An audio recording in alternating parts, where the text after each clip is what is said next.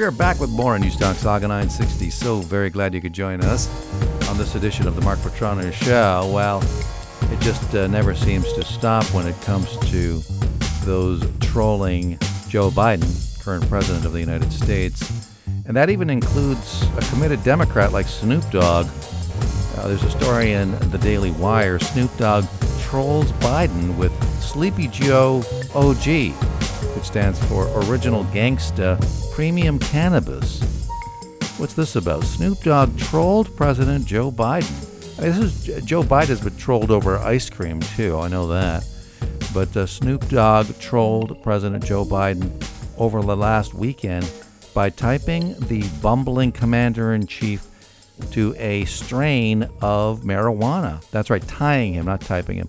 So basically, he's referring to a certain strain of marijuana, and um, basically, he's calling it to Sleepy Joe, the rapper whose real name is Calvin Cordozar Broadus Jr.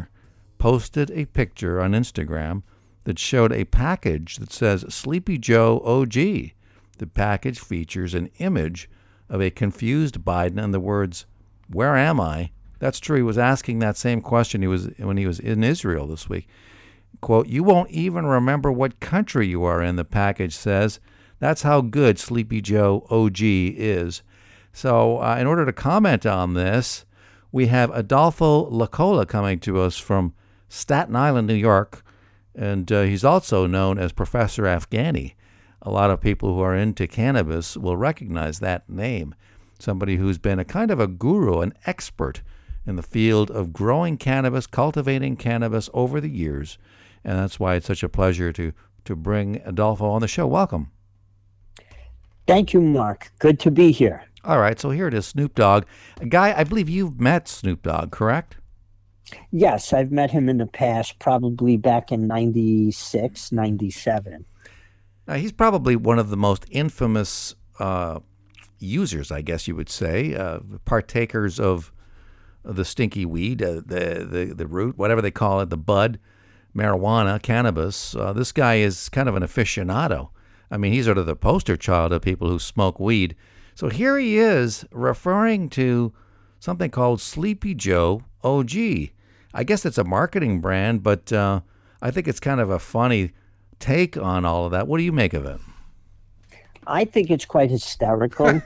um, I did read the same article you did, and some of the people's comments were completely hysterical when uh, they're asking Snoop to hook them up with whatever Joe is smoking.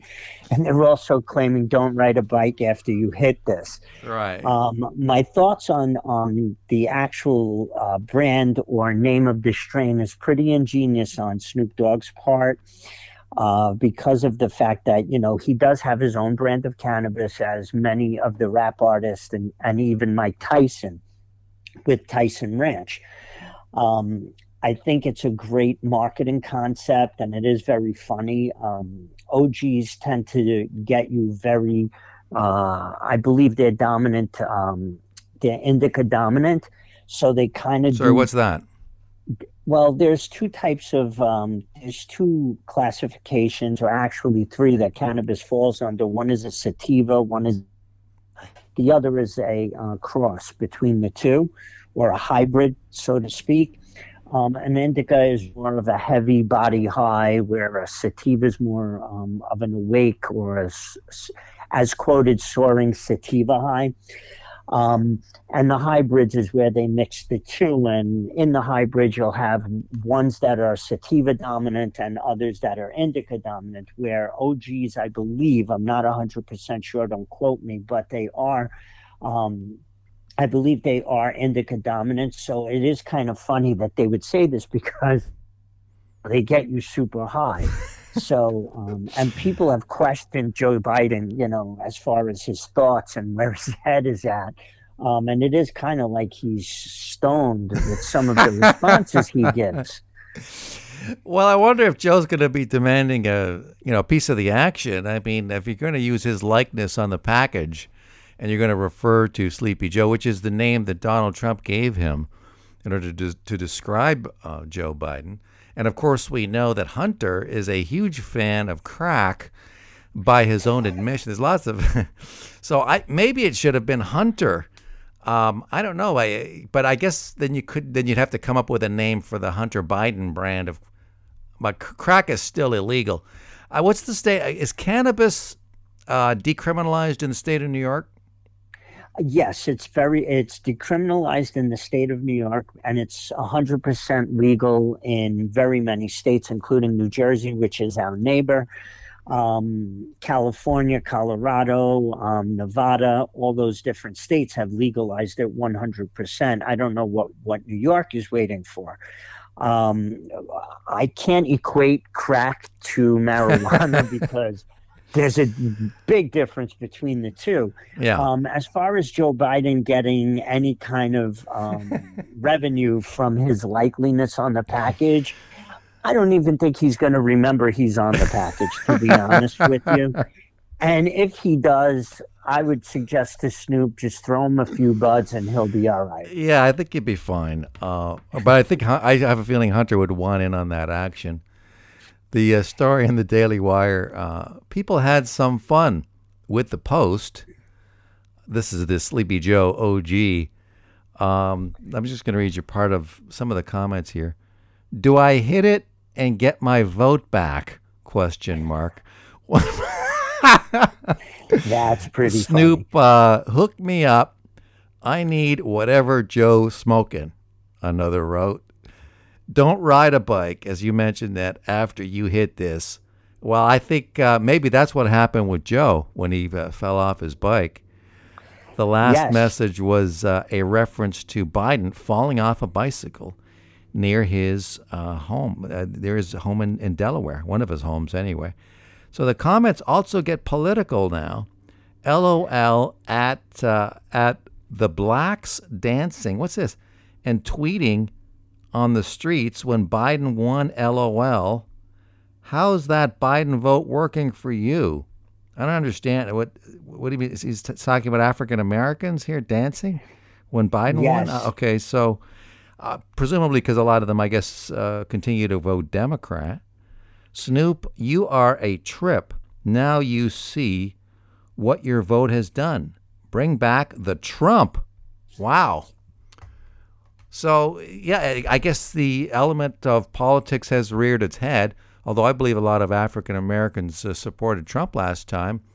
Uh, obviously, more voted Democrat, but um, I don't know. What do you make of this stuff? Uh, the, the political element injecting politics into cannabis? Uh, I really don't believe they're they're injecting politics uh, into cannabis. What I what I do believe is they're really poking fun heavily at Joe Biden with this. Um, they are trying to point out the fact that hey, how's that vote working for you guys? Being that they voted for Biden. Um, I wasn't such a big fan of Trump myself. Um, you know i mean did he did he make the country operate a bit better? Yes he did it as a businessman but there was a lot of things that left me kind of uh, you know unhappy. Although cannabis has been crossed with politics for many years i mean you know uh, lobbyists have been fighting to get it legal and this has been a giant endeavor for uh, a group called NORML the national organization of reformed marijuana laws um, so it has always been in the political arena the longest time because it's truly not like one of the hard, um, dangerous drugs that it was made out to be back in the 60s when, you know, uh, they can, like when Reefer Madness came out, the movie, and when uh, it was considered one of these, like, oh, it's one of the most dangerous drugs on the planet, where that wasn't true. So, all of that stigmatized the image of marijuana back in those days and it took all these years for it to come up to front and to you know uh, be known for what it actually is. Um, i believe one of the issues that brought it uh, to legalization was the fact that they did discover um, an item in one of the cannabinoids in marijuana was called CBD, and some of that CBD has been helping children with uh, epileptic seizures and stuff like that, which, you know, um, was kind of like the leading uh, issue that brought cannabis into the legal realm.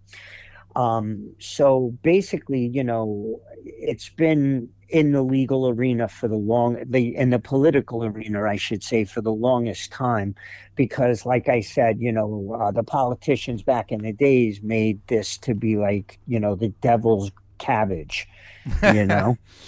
Right. Uh, what do you make of just how strong uh, cannabis is getting? I mean back um, you know years ago when i occasionally sampled some when i was a kid um, it wasn't that strong. I, you know, it was kind of hit and miss as to whether you'd even feel anything. But nowadays, uh, from what I hear, it's extremely powerful. What's what's well, been going on? Well, the truth behind all of that is, I mean, you know, they talk about THC percentages in the marijuana nowadays, which is kind of like, you know, it's really hype.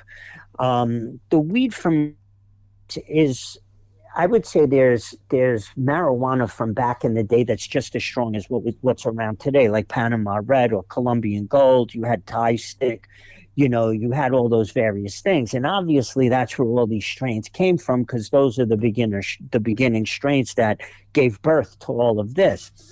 Um, you know they're they're uh, genetically changing things in labs and so a lot of people have to view cannabis the same as they do their foods.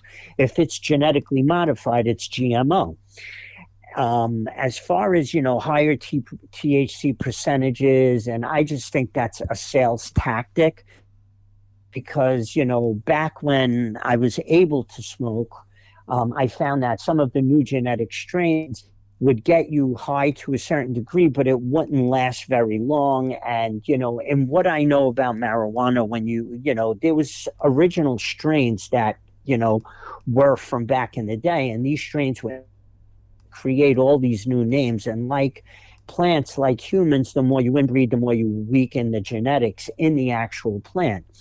So as far as what they're saying, oh, it's stronger stuff, they're talking about, you know, the trichomes or the crystals on the actual buds. There are a lot more, but that's because it's growing, uh, being grown indoors.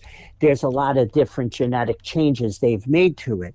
Uh, so when you judge it by THC, the way they're speaking, it's not exactly, you know, I mean, the, the public is fooled into thinking the higher the THC percentage, the more potent it is. And that's not necessarily true. In fact, if you look it up, there's an article written by High Times uh, on this subject exactly. And no one knows marijuana like High Times Magazine. So, well, you wrote for them as professor of Afghani. I mean, you were a, a regular contributor. Write, and uh, I did write to them under that pseudonym, but no one ever really knew who I was, you know, my real identity. In fact, there's a article written by Leafly magazine, High Times itself. It has to do with the five game changes of the industry, and they put me up there with Ed Rosenthal, George Cervantes, and all of them. Um, and the the bottom line with that is, you know, uh, you know, I did write for them, but again, the editor, no one knew who who my true identity was back then because of how taboo this whole subject was. You know. yeah, it's not so taboo right now.